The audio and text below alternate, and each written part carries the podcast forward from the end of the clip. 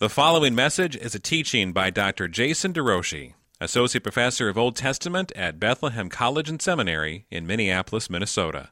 More information about Jason can be found at deroshi-meyer.org.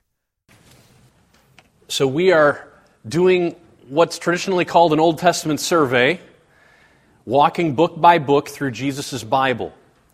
And I'm not going to do a full blown review of what I did last year, but I've come to a definitive point that requires that I do something that, um, for some of you, you've heard me perhaps talk on this before, and it won't be a shocker. For others of you, this may be a shocker. And that is that we've come to the book of, we've come through the book of Judges, and the very next book in Jesus' Bible is not Ruth. The next book of Jesus' Bible is Samuel. And that's because Jesus' Bible, even though it had the same books that our English Bibles do, they were in a different order. So I want to talk about that today. And we are walking through Jesus' Bible, not just out of random because I think this order would be good, but because I think it is, I'll say this boldly, most helpful. I think Jesus called us to look at his Bible through a certain arrangement that began with Genesis and ended with Chronicles. A, a structure of his Bible that has three parts law, prophets, and writings. And that's how I approach his Bible. So I'm, we're going to look at this structure today. And, okay, so pray with me, and then we will get started. You've got a, a three page handout. We've got a lot of space to cover. We're going to do a little bit of review, and then we're going to jump in. Pray with me. Father, help me now. Meet us, I pray. May today not be a day of confusion, but a day of clarity. I pray this through Jesus. Amen. Well, I just remembered one, one other thing I had wanted to do. I just wanted to give some of you who weren't here the very first day of class at the beginning of the semester a glimpse of my children, which is why I didn't get to teach last spring. Um, my wife and I went to last fall. Um, I, my wife and I traveled to Ethiopia, picked up twins, brought them home in September, and by the grace of this class, gave me a one semester sabbatical to try to help them transition in. And so I just wanted, maybe I can show you. This resolution is not optimal. Um, so there's my gang. My wife Teresa, 18 and a half years. Ah! Sorry. Yeah, Janie, 13, Isaac, 9. Then you see the two new ones, Joey and Joy. Um, the littlest ones that are waving at the camera. And uh, Joey and Joy, three years old. Ezra is my four year old. And then Ruthie. I say four year old because when you look at this picture, he's only a month, a year and two months older than the twins, but a good 13 inches taller. So, um, I've been told I can anticipate a a son who's around six eight. So, anyway, back to, back to our morning. Okay, a little review. Walk through all of the biblical storyline. If you were to ask Jesus what he was here to preach, he made it very clear. He was here to preach one thing. Anybody know? Pardon? Okay, the kingdom of heaven is at hand. And then bound up in that, repent. Okay? But the kingdom, the kingdom, God's reign over God's people in God's land for God's glory. The kingdom. That's what Jesus came to proclaim. And so what I did was simply, uh, with God's help and a lot of hitting my head, I took that one word, kingdom, because Jesus said, I'm here to fulfill the Old Testament. And then he summarized his message as kingdom. So the Old Testament is about the kingdom. And when he summarized what the kingdom was about, he said, and I'm thinking here of Luke 24, when he summarized for his disciples the scriptures, he said, This is about me. That the Messiah would die and be raised to life in three days, and that repentance and forgiveness of sins would be proclaimed throughout the world.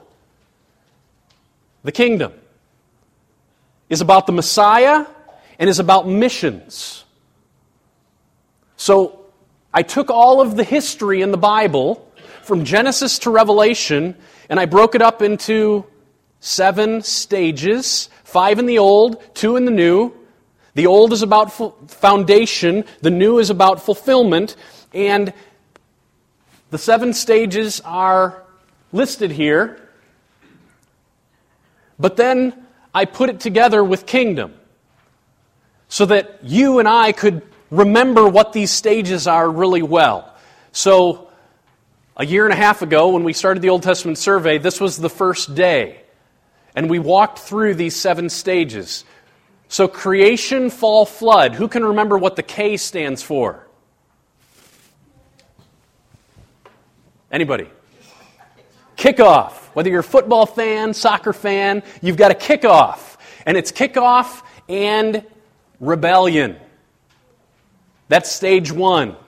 Stage two, the patriarchs. So we've got Adam and Eve. God commissions them to take his image to the ends of the earth, fill the earth, multiply and subdue it as imagers of God. That is, you have in your being this capacity to resemble me, to represent me, to reflect me. Resemble, represent, reflect the image of God. You have this capacity in you to put me on display, and now I'm commissioning you to fill the earth with my image, that I might be made much of. And Adam and Eve weren't much about living for the glory of God. Instead, they trumped God and they put themselves on the throne. We call it the fall. And so they had a paradise. Remember, God's reign over God's people in God's land for God's glory. The original land scenario was the Garden of Eden. That was the context wherein Adam and Eve were commissioned to display the greatness of God. And the Garden of Eden, as I understand it, was supposed to be ever expanding until the whole earth was filled with the glory of God like the waters cover the sea. But they rebelled. And the rebellion only snowballed and got bigger and bigger because God had promised there would be two family trees. There would be an entire line of offspring of the serpent that are devilish and hostile to God and his ways, but there would be another line that would put their hope in the offspring of the woman. And Genesis is driven by these two family trees. Genealogy drives Genesis. And as you walk through the various genealogies and read the stories, there's a tale of two peoples. One group that is hoping in the promise of God to bring a male deliverer who would overcome the curse, and then another group that is hostile to that. And God pre- preserves this very small remnant of hope filled, dependent, expressing, image bearing people all the way up to Noah. But the majority of the world is hostile to God, rebels. And the flood comes, and then the Tower of Babel comes, but God sets his affections on one people group with the goal that the promise that an offspring of the woman would rise and crush the head of the serpent, that it would still be maintained. And he set his affections on Abraham and his offspring, the patriarchs. And he said, The world is under a curse. Through you, that curse will be overcome. That is, through you, Abraham, the world will be blessed. So I, kick off in rebellion, I is instrument of blessing. Adam Sorry, Abraham has Isaac, has Jacob, has 12 sons. They end up in Egypt, enslaved for 400 years.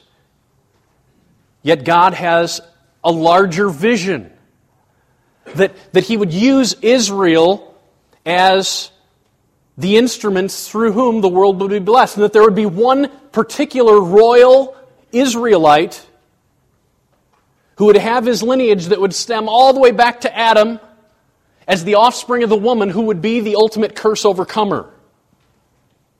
That God would create a people that would have a, the same mission as Adam had to put God on display. God called Israel a kingdom of priests and a holy nation. So, the Exodus and Mount Sinai is about God setting up a people, redeeming and commissioning a people. Nation redeemed and commissioned. So Israel is supposed to be, on a small scale, the same thing that all of the world was supposed that all of that Adam and all of humanity was supposed to be. Israel is supposed to now put on display God. And they too are given a context God's reign over God's people in God's land for God's glory. The kingdom of God is expanding. And that people get placed in their own paradise, which is parallel to the promise to uh, the Garden of Eden. That paradise is the promised land. And so this nation that God has redeemed and commissioned is now moved toward the promised land. And en route, they rebel. They get 40 years in the wilderness, but then they get to go in. And they go in as 12 tribes. Government in the land. G. They go in as 12 tribes, they settle, and then they want a king.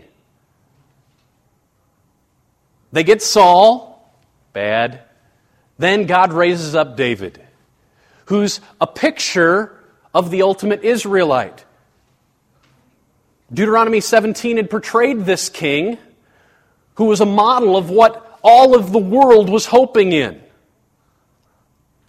That is, the king of Israel was to be a model human who had the word of God on his heart.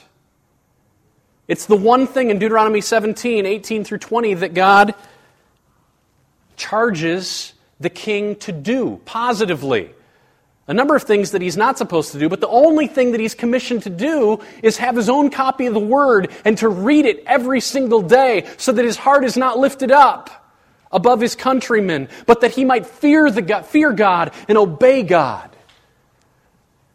And God raises up David, who's portrayed now as an ideal Israelite, but he's also real, meaning that he is still portrayed as having his own sin.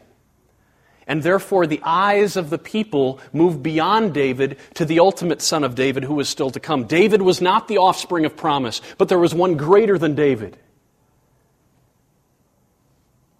who would still come in the line of Judah, who would be the offspring that was promised to Adam and Eve in the beginning, who would finally overcome the curse of the world. But even though David did okay, Solomon didn't do well at all in putting God on display, and the kingdoms were ripped apart. This unified kingdom was ripped apart, and now we have a northern kingdom and a southern kingdom. Ten tribes in the north, two in the south. Ten dynasties in the north with 20 kings. One dynasty in the south, Judah with 20 kings. The dynasties in the north end up in devastation because they turn their hearts from God. They break the covenant. And then the 20 dynasties in the south ultimately end up in the same scenario. So we move from government in the land to a period of exile. That is dispersion and return. God had made great promises that on the other side of brokenness, on the other side of Israel's experience of the curse, they would return. And in returning, God would reestablish his temple, but in a more glorious way than they had ever expected.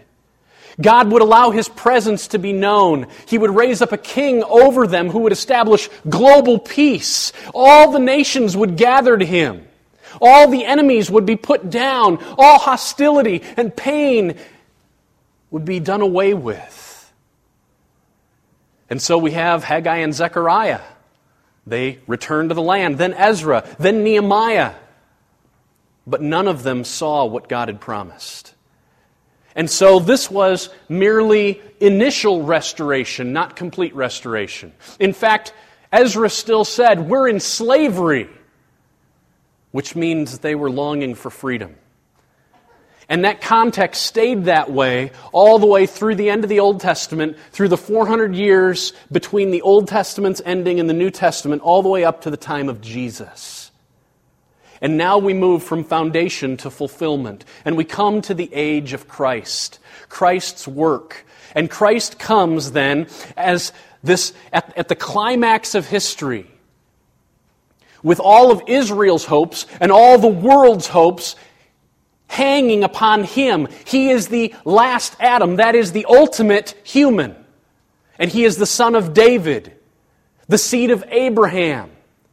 He's the culmination of every single covenant that had been anticipated, that had, that had been worked out.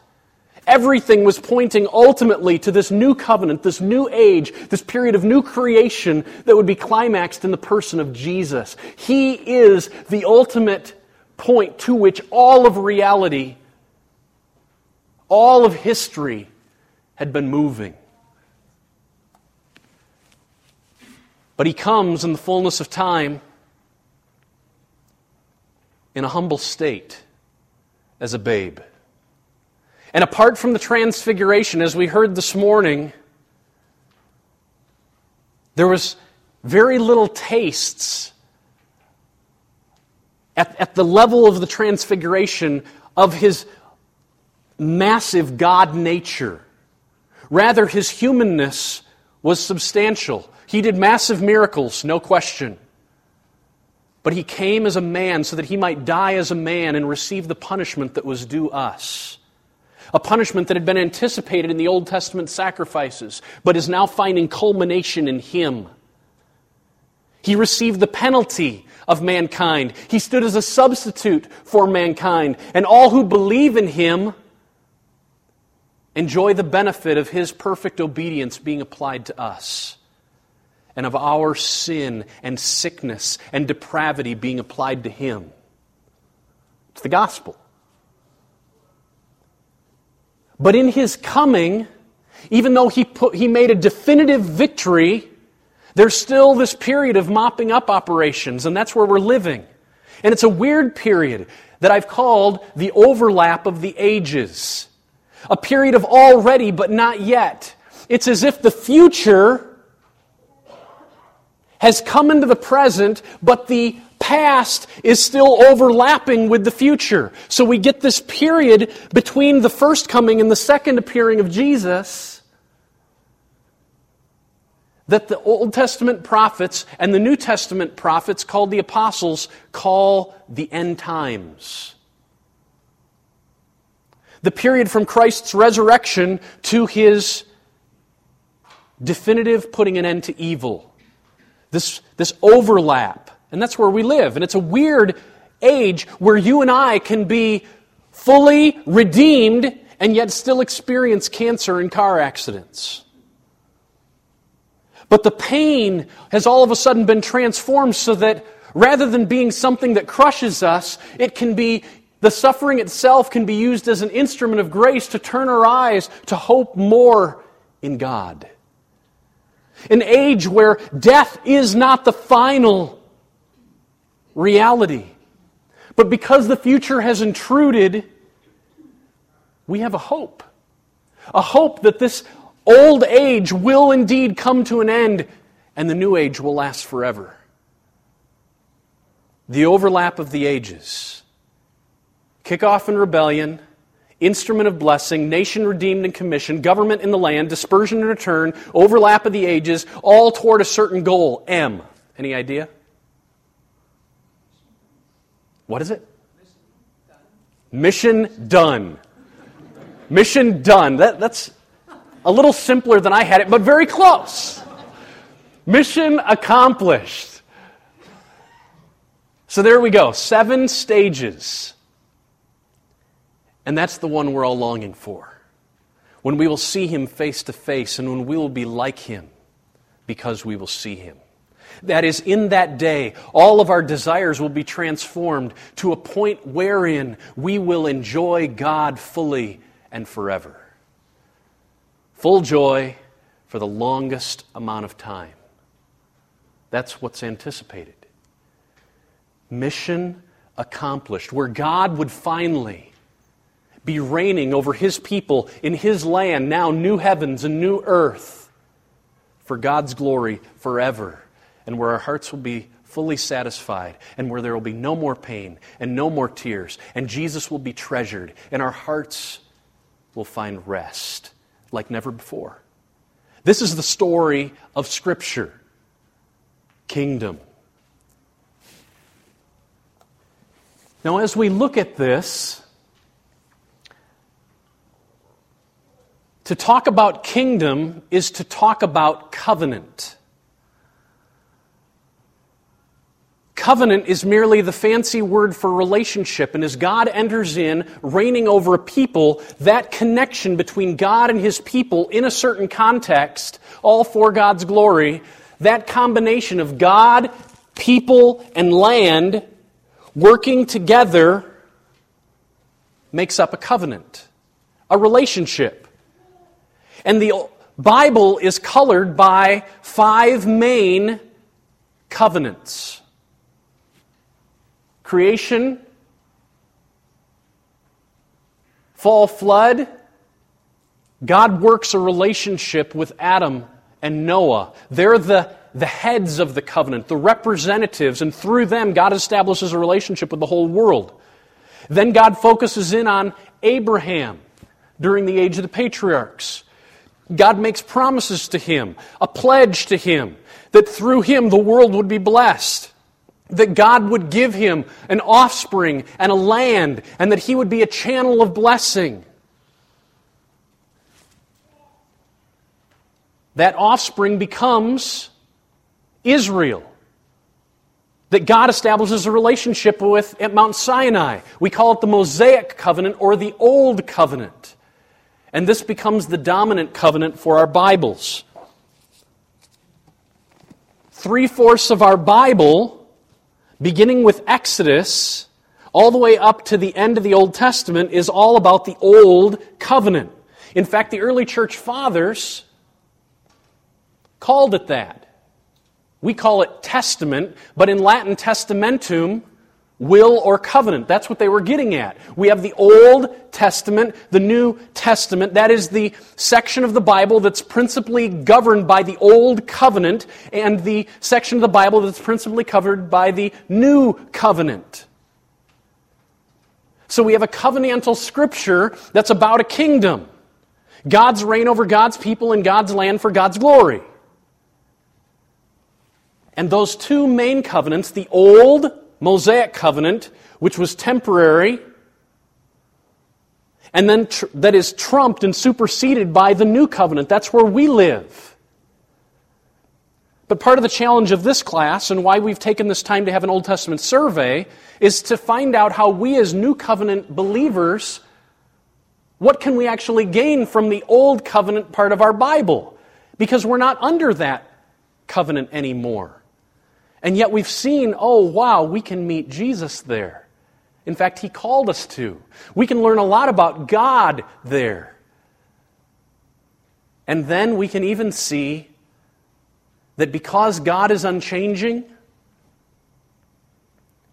and his law is an expression, an ethical expression of his own wisdom and his own righteousness, that even we as Christians, this side of the cross, can gain ethical ethical clarity on how to live, even from the Old Testament. Like Peter said, be holy in all your conduct, since it is written, Be holy, for I am holy. Peter calls Christians to live in a holy way because the Old Testament called for it. So we're trying to figure out in this class what does that look like? What does that mean? And we've gotten up to the point of Judges. So what I wanted I wanted you to see so then after the Mosaic covenant we have the Davidic covenant which brings even more focused clarity to the male royal offspring that was promised to Adam and Eve. This offspring, this seed, this descendant that would rise and finally put an end to evil. God says it's not only through the line of Judah, Genesis 49, it's going to be through David. There's two ends to the hourglass. It's at the two ends that the covenants are most broad. That is, with Adam, through Adam and Noah, God's focus is on the whole world, all of creation. Through Jesus, his focus is on all of creation. And then in the middle, things get narrowed, but always the goal is all, it always has this global vision. And Jesus comes at the climax of history. He turns everything around. He is the ultimate last Adam. He is the offspring of Abraham. He is the ultimate Israelite. He is the son of David. All the covenants culminate in him. And through him, all fulfillment comes. And when Jesus comes, everything gets transformed. So that's the biblical story. And what I want you to see is how the biblical story, these seven stages of history, line up with the structure of the Bible. And that's what we're addressing today. So, the story is what structures all of Scripture. The Old Testament begins with the story and ends with the story. The New Testament begins with the story and ends with the story. Let me address the New Testament because we are familiar with how that's ordered. So the Gospels give us narrative, story, true story about Jesus' life and work. With Jesus, the new covenant is established. And then in the book of Acts, the story continues Christ's work and the church age. And in Acts, the story is unpacked. Acts begins this way O Theophilus, you know what I wrote to you in my first volume. What was that volume? Luke, the Gospel of Luke. O Theophilus, you know what I wrote in my first volume of all that Jesus began to do and to teach. What's maybe surprising is that Luke ends that first volume of all that Jesus began to do and to teach ends with the ascension. Jesus returns to heaven. So that period from Jesus' birth up until his ascension he comes down, he returns to the Father. That period is all that he began to do and to teach. So Acts begins that way, and it sets the stage for you and I to ask the question right in verse 1 well, why does he stress this is what he began to do? When does he continue to do it? That's the question. And the book of Acts becomes the answer.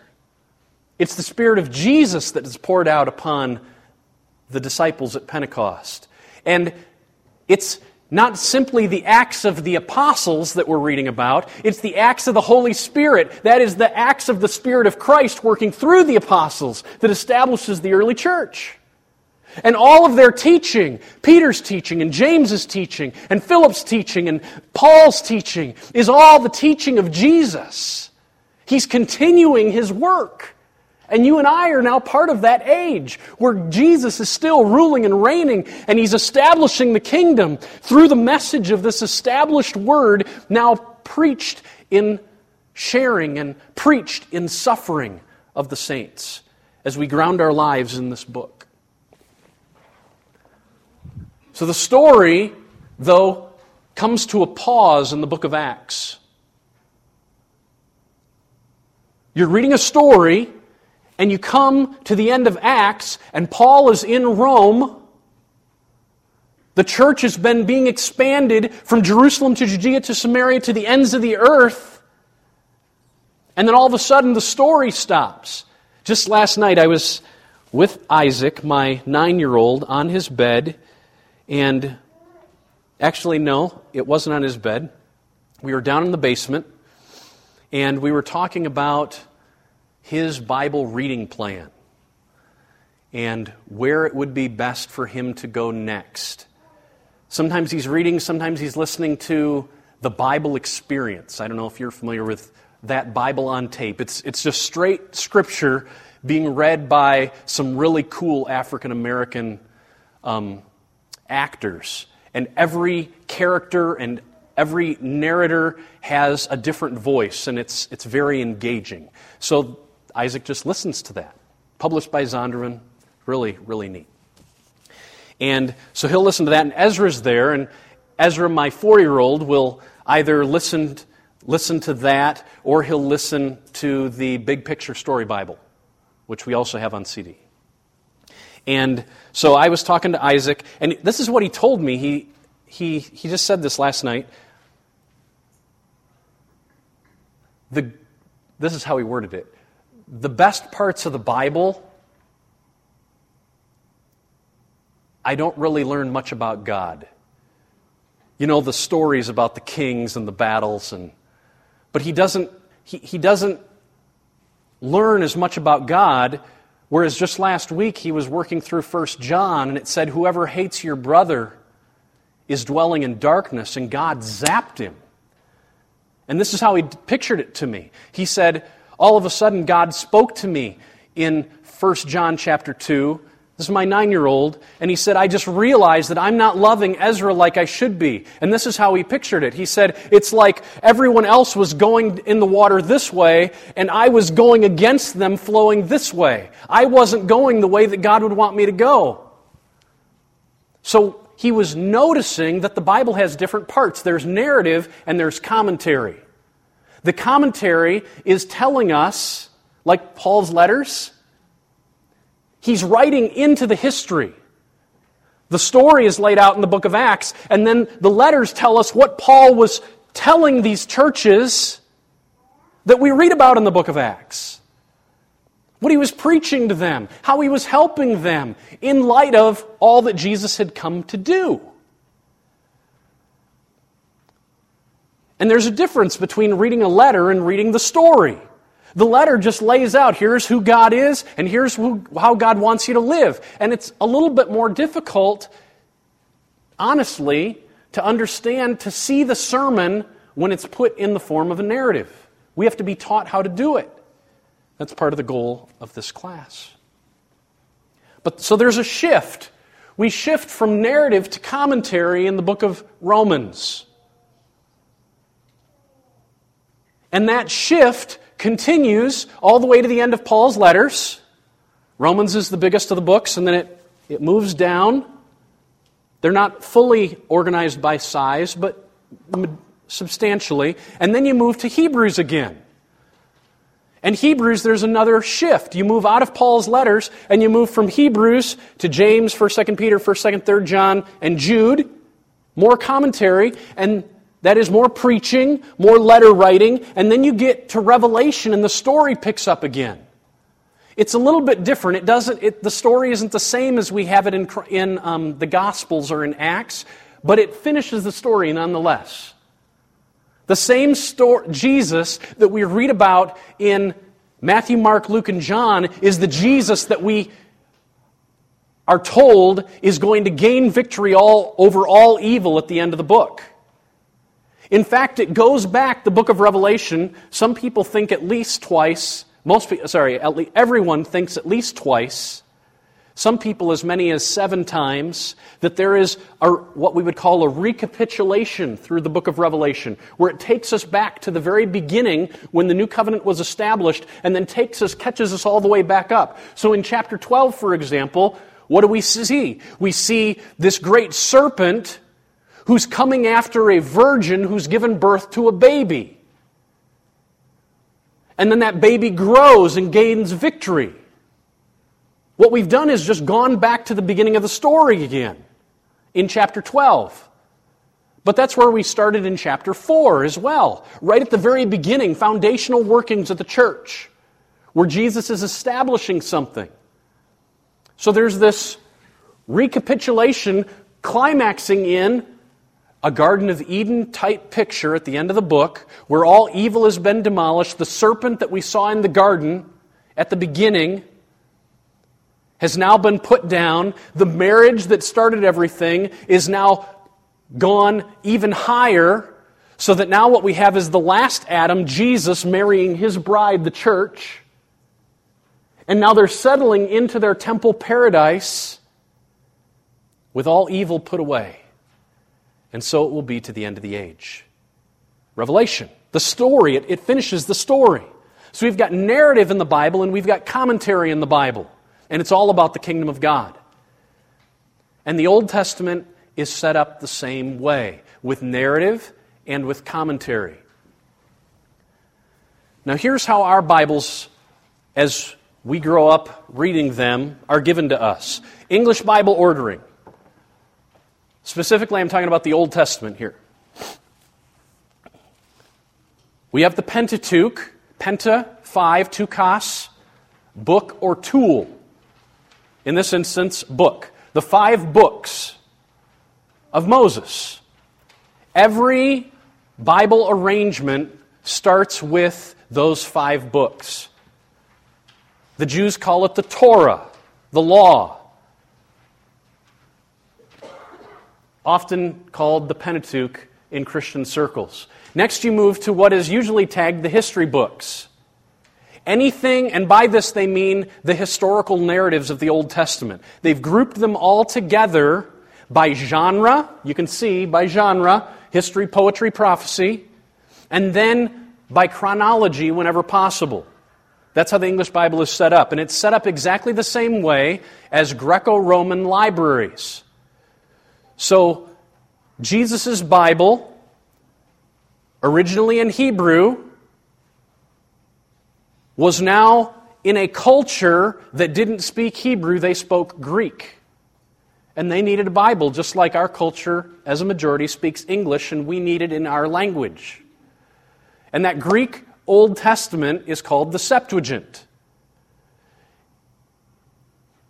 And we have Septuagint manuscripts after the time of Jesus that are arranged like our English New Testaments are. Our English New Testaments actually come from the Latin Vulgate, which took its arrangement from these Septuagint manuscripts of the Old Testament. And they're structured exactly like the Greco Roman libraries are, based on genre first and then chronology. And so, what this approach to the Old Testament is that God has inspired books. We can't decide which books go in, which books come out. We simply recognize which books are already in. That's what the church has done. They haven't decided what books should go in the Bible. They've affirmed what books are in the Bible. That is, they've recognized that these are the books that come from God, other ones do not. And then that order in church history was understood naturally, I mean, we, it was understood to not be as important. It's the books that were important, not what order they were in. And so they're given to us the history books Joshua, Judges, Ruth, 1st and 2nd Samuel, 1st, 2nd Kings, 1st, 2nd Chronicles, Ezra, Nehemiah, Esther. Those are all the narratives in the Old Testament, and they're all put into one group in as best chronological sequence as possible in our English Bibles. Then we move to what's been called the poetry books. Now, the challenge here, there's a few challenges. One, the Pentateuch is almost all story, history. There's law that's been put into the midst of the history, but that too is history. But this is a more challenging title because most of the prophets are poets. That is, they're not speaking normal sermons like you and I have. They're actually singing songs and, and using Hebrew poetry. But that stated, the poetry books are Job, Psalms, Proverbs, Ecclesiastes, Song of Songs, that group. And they're recognized in our English text because rather than, when you look at a column, Rather than having the lines go all the way to the end, they're broken down into meter or into uh, lines, poetic lines, and, and they do that for us in our English text. And then the prophecy, that's what we would normally think of as the prophets Isaiah, Jeremiah, and then they throw in Lamentations because it's traditionally understood to be written by Jeremiah, but it's written, it's a different flavor than Jeremiah is. And then you, so Isaiah is the chronologically first prophet in the list of our big prophets, the major ones Isaiah, Jeremiah, Ezekiel. Those are the major guys. So it goes Isaiah, Jeremiah, Lamentations, Ezekiel, and then they throw in Daniel because he did some prophetic stuff, right? We have visions from him. And then after Daniel, you get your 12 minor guys. And they're only called minor because they're small. And they cover the gamut of history. In fact, Jonah was the earliest of the writing prophets. He's from 770. And then in 760, you get Hosea and Amos. And then in 740, you get Isaiah and Micah. So the 12 minor guys Hosea, Joel, Amos, Obadiah, Jonah, Micah, Nahum, Habakkuk, Zephaniah, Haggai, Zechariah, Malachi. Those 12 are all grouped together, and we call them the minor prophets. And then with Malachi, that ends our English Old Testaments. The Jewish Bible is set up differently. It only has three parts law, prophets, writings. And they're grouped by two features chronology and size. And then they're distinguished by narrative and commentary. The narrative is all set up by chronology. The non narratives, that is, the non story books, are all set up on the basis of size. Now, just want to draw attention to the two texts in the New Testament that suggest when Jesus approached his Bible, even if he was using a Greek Bible, he was approaching it not in the order of Pentateuch, history, poetry, prophecy, but Jesus was approaching his Bible in the order of law, prophets, writings. There's two key texts that suggest this. And then lots and lots of texts that suggest the law prophets structure of the Old Testament was the guiding way. But there's only one text that actually includes three parts. So usually it's the law and the prophets. I've not come to abolish the law and the prophets, but to fulfill them. Day and night, Paul preached from the law of Moses and from the prophets about Jesus. So normally, what we get is what would appear to be a two part structure the law and the prophets. But then in one text, we see a third division. And so, as I understand it, most likely, the prophets can either be shorthand for all the rest of the Old Testament outside the first five books, or they can actually divide it into the two portions. And outside the New, the New Testament, in Jewish literature from before the time of Jesus, both in the Dead Sea Scrolls and in the introduction to a book called Ben Sirach, the prologue to that book, we have the three divisions mentioned. And then in the Jewish Talmud, which is from 500 years after Jesus, but it includes Jewish writings from before Jesus. That's where we get the, the oldest full Jewish list of the books. So I'm going to start with the New Testament, and then I'm going to go to this list and show you that, and, and, and I'm going to argue that uh, Jesus' Bible was structured, I think, like the Hebrew Bible was. Here's our first text. These are my words that I spoke to you while I was still with you, that everything written about me in the law of Moses, and in the prophets and in the Psalms must be fulfilled. This is after his resurrection. He shows up in an upper room and he's saying, I've taught you that the resurrection was to be anticipated. Not only that the resurrection was to happen, that the Messiah would die and on the third day rise from the dead, but that repentance and forgiveness of sins should be proclaimed throughout the world. I've taught you this. And where did he teach it from? The law, the prophets, and the Psalms. Now, the Psalms is the biggest of the Old Testament writings. In the third division, the Psalms is the biggest and right up front. So, in Ben Sirach, the Jewish book from uh, 175 or so BC, it labels it the law, the prophets, and the other writings. So that's why we, where we get our language of writings. That's, that's what we call the third division. Here, Jesus tags a third unit, the Psalms. And I think he's just giving it shorthand for the whole big grouping. Second text. The blood of all the prophets shed from the foundation of the world may be charged against this generation from the blood of Abel to the blood of Zechariah. Now, why would I go to this text? Jesus is talking about the martyrs that the Old Testament refers to. And he says, the blood of the martyrs from Abel to Zechariah. Now, in English, that could make us think he's going from A to Z.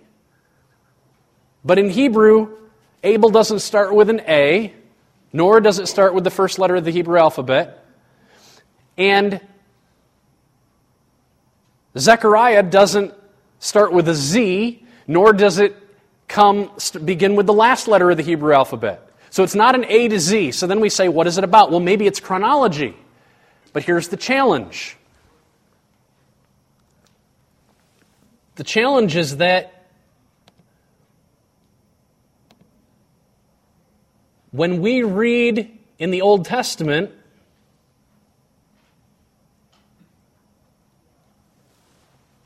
here's the text in Chronicles. This is where Zechariah's martyrdom is mentioned. The Spirit of God clothed Zechariah, the son of Jehoiada, the priest, and he stood above the people and he said to them, Thus says God, why do you break the commandments of the Lord so that you cannot prosper? Because you have forsaken Yahweh, he has forsaken you. That kind of preaching doesn't create friends.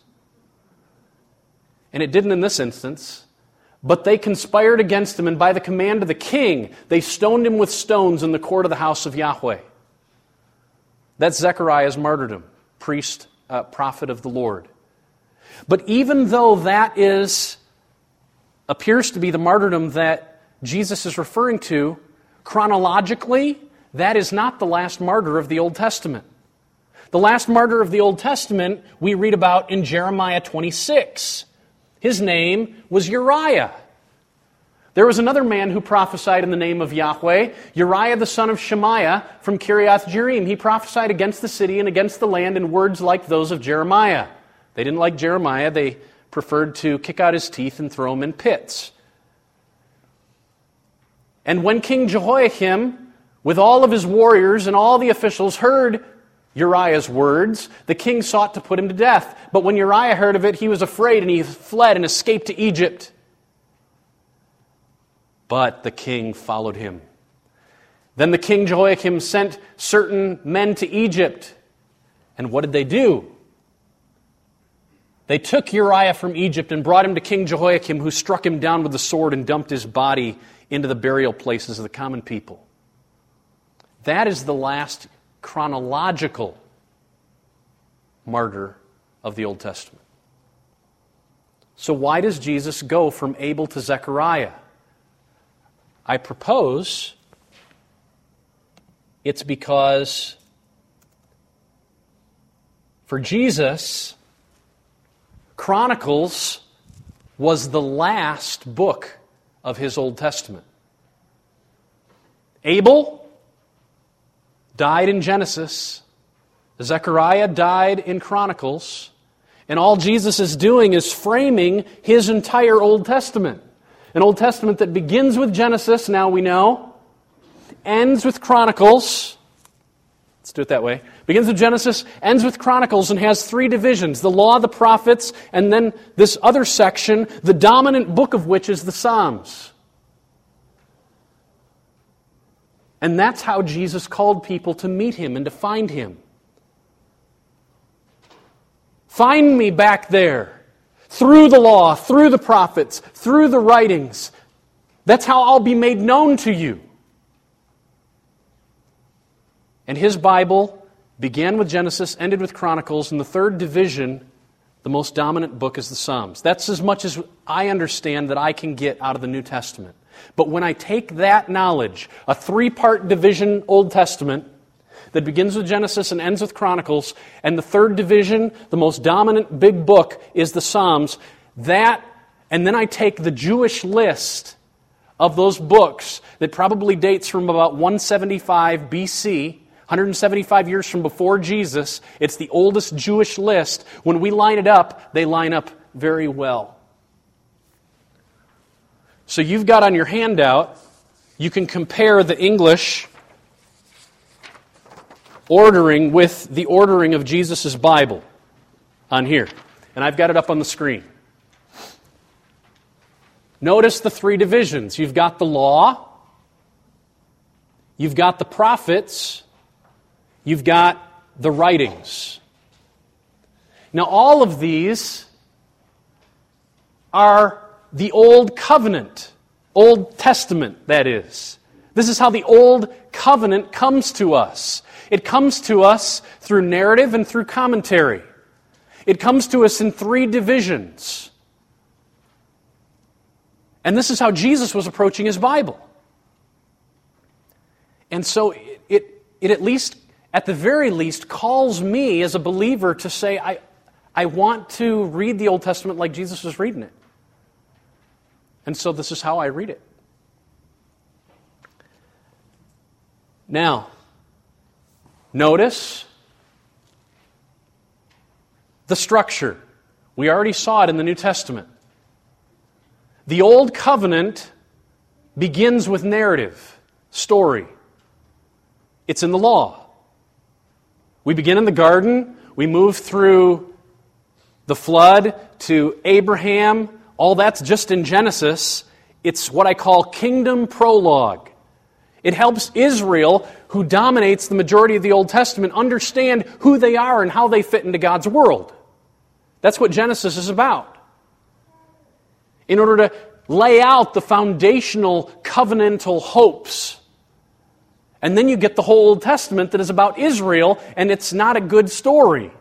It's a story of death, a story of judgment, Paul calls it a covenant of condemnation in 2 Corinthians chapter 3 that is then superseded by a covenant of righteousness in Jesus. Narrative Genesis, Exodus, Leviticus, Numbers, Deuteronomy is followed by more narrative, more story. But it's all, the story is specifically related to the covenant. Here, the covenant is established. That's the first E word. It's established. And then that covenant, so you have a relationship made up of obligations on two parts. It's an elected relationship, meaning that humanity are not God's biological children, they're His elected children. But it's an elected relationship of obligation, meaning each party makes promises and needs to be faithful and loyal. It's an elected relationship of obligation that is established by oath in light of blessings and curses that will come if promises are not kept. The covenant is established in the law and it's enforced in the prophets. By enforced, I mean that the covenant is worked out. And that's what we read. When we read the book of Judges, we read the book of Judges as a covenantal history. That is, we go back to Deuteronomy to understand where, when we're reading Judges, we see when Israel was messing up. If we don't read the story in light of the covenantal material, we won't understand what is sin and what's obedience. Similarly, when we move out of the story books that tell us what happened, and we move into the prophet, the, what we usually think of as the prophets, the latter prophets, so we have the former, just means they come earlier. The former prophets are narrative, the latter prophets are commentary. And here we get the Jeremiah, the Ezekiel, the Isaiah, and the 12 minor guys. We read about what happened here. This tells us why it went the way that it did. Why did it go south? Why did Israel's history begin back here in Babylon and end up again in Babylon? It's the same word, the Tower of Babel. We translate it as Babel in English, but it's the word Babylon, no different. Genesis begins in Babylon and Kings ends in Babylon. What's gone on there? Why are we in exile? Israel is asking. And then you read the prophets and they say it's not because God ran away, it's because you ran away. Because you broke the covenant, because you turned from me. But that's not the end of the story. And then you move into the final unit, the writings, and it begins with more commentary. But now, this commentary, we have to think about it in light of how the, the whole Bible has been structured. Not only does this mean that we read Ruth and Psalms and Job and Proverbs in light of the covenant, we read it in light of hope and in light of a context of exile.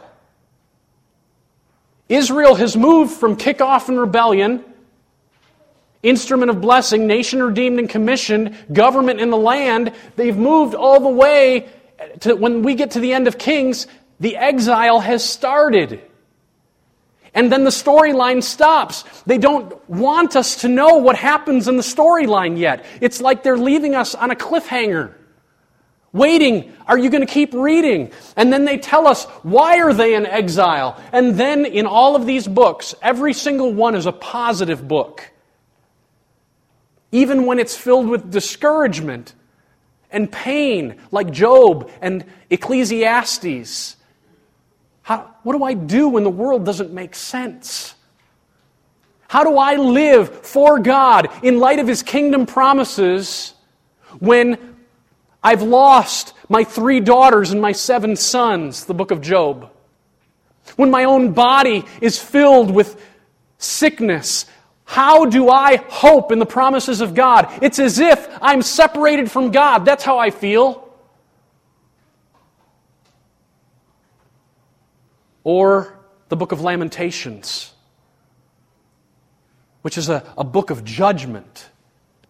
But right in the middle of it, God's mercies are new every morning. Great is his faithfulness. Do not give up hope. Jeremiah, sorry, the, these former prophets, every one of them, it's just commentary. It's, it's what we're hearing are the voices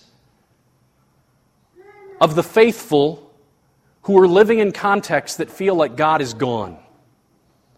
And we're supposed to read them in light of that hope. And then you move to the story, it picks up again right here. We ended with King Jehoiakim. At the very end of Kings, King Jehoiachin rises out of prison and is placed at the right hand of the king of Babylon above all the other kings of the world. There's a, a, hope. There's a Judean king who hasn't been put down, he's been lifted up. And that's where the story ends until we get to Daniel and we find out that not only Jehoiachin, but God has preserved a whole bunch of other Jews. And the whole book of Daniel is about putting your hope in the coming king and in the ultimate kingdom that will trump all the kingdoms of the world. The book of Esther is about God preserving a people from extinction in light of his kingdom promises.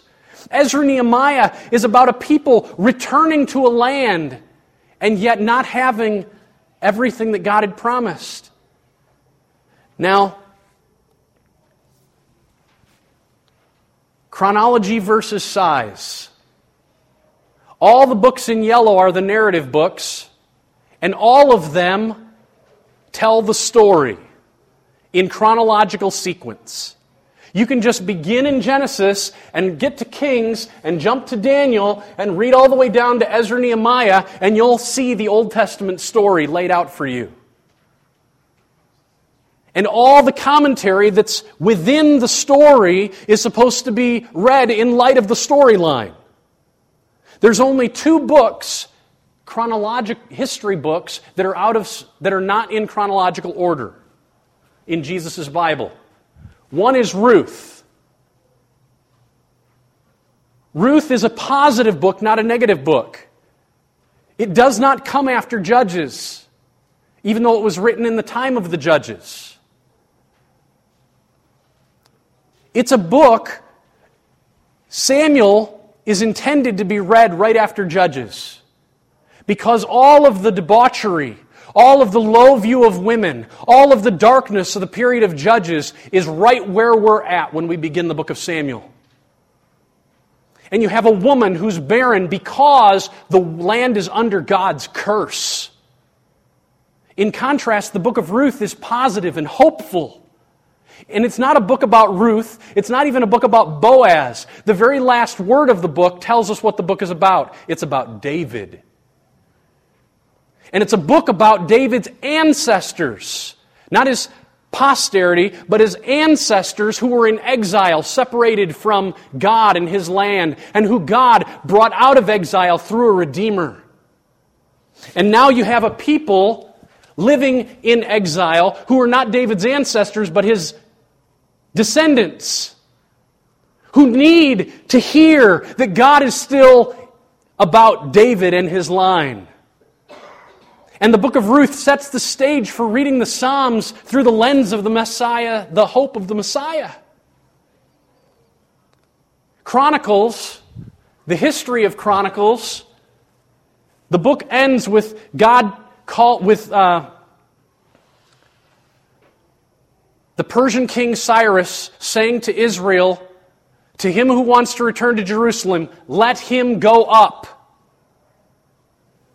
Ezra Nehemiah began with that story. That is, Chronicles chronologically comes before Ezra Nehemiah. But it's a very different book than Kings.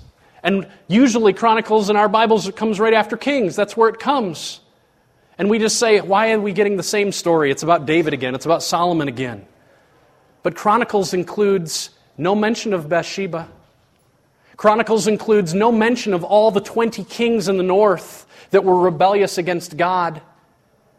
Chronicles is crafted intentionally, and it begins with Adam. That's the first word of Chronicles. It comes at the end of the Old Testament and takes us all the way back to the beginning in order to say, you know that return that Ezra and Nehemiah experienced? That wasn't the real return. We're anticipating something greater. And all of Chronicles is about King David and the promises given to him, and about Jerusalem and the presence that God's promised to make there. And then they say at the end of Chronicles, let him go up to Jerusalem. And we turn the next page and we read about Jesus, the Messiah, the son of David, the son of Abraham, who's the culmination of all Old Testament hopes. And not only that, we read about men from the east who are coming to find the king of the Jews in Jerusalem. This is an Old Testament that is about the kingdom of God, and it's set up very intentionally. Now I'm five minutes over, and I have more. Um, but I need to stop.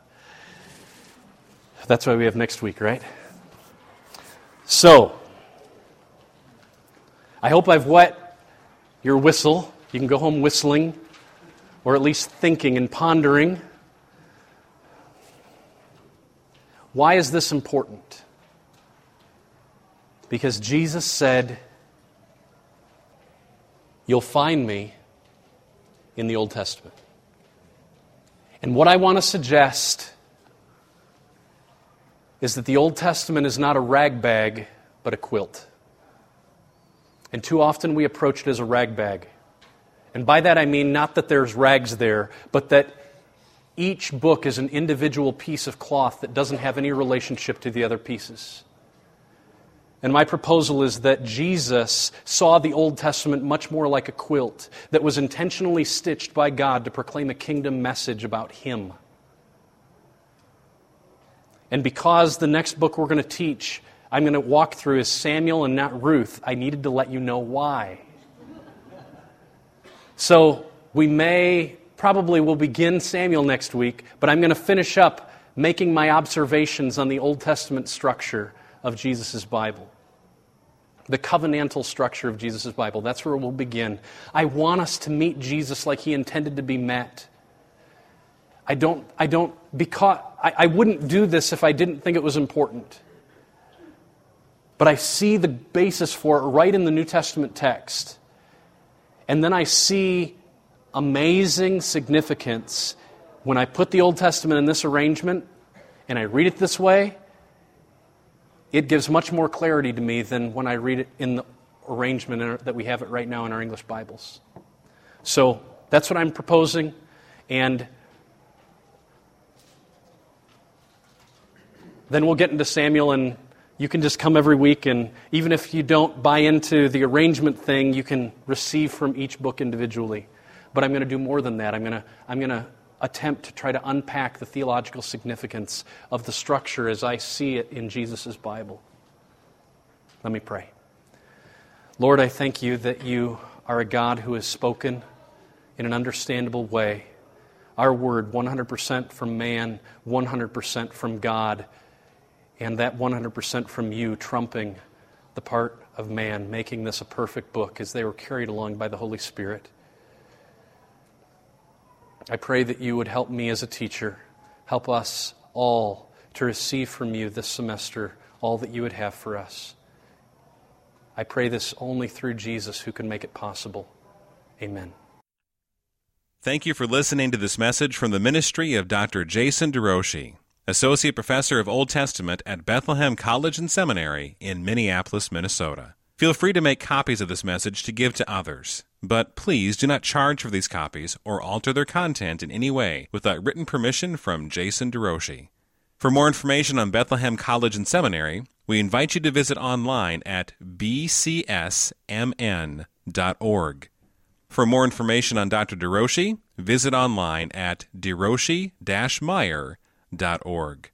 Proclaiming the Kingdom and treasuring a God who rules, saves, and satisfies through covenant for His glory in Christ.